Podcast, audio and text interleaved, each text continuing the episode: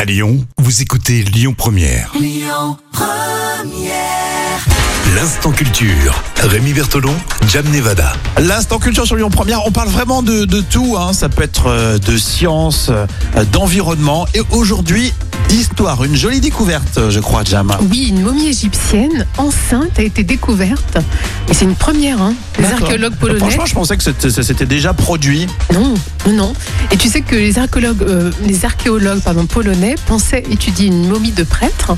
Et en fait, ils ont découvert à la place le premier cas connu d'un corps embaumé de femme enceinte. Incroyable cette histoire. Alors, une analyse plus approfondie a révélé la présence d'un fœtus entier. Et selon les scientifiques qui travaillaient sur un projet autour de la momie de Varsovie, euh, la femme avait entre 20 et 30 ans et elle était enceinte d'environ 30 semaines au moment de sa mort. C'est affolant de savoir qu'ils arrivent à être aussi précis, parce qu'entre 20 et 30 ans, c'est quand même pas mal.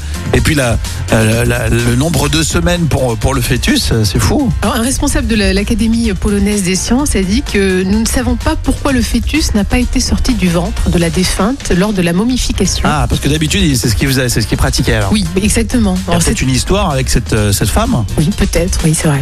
Et cette momie est vraiment unique. hein. Nous n'avons pas été en mesure de, de trouver euh, des cas similaires. D'accord, donc c'est une sacrée découverte, mine de rien. Mais ouais, c'est très Une intéressant. momie égyptienne euh, enceinte. euh, Bah voilà, c'est super de, de découvrir tous les jours grâce à toi, Jam. On peut réécouter, euh, bien sûr, sur lyonpremière.fr pour euh, les podcasts et vous commenter sur les réseaux sociaux.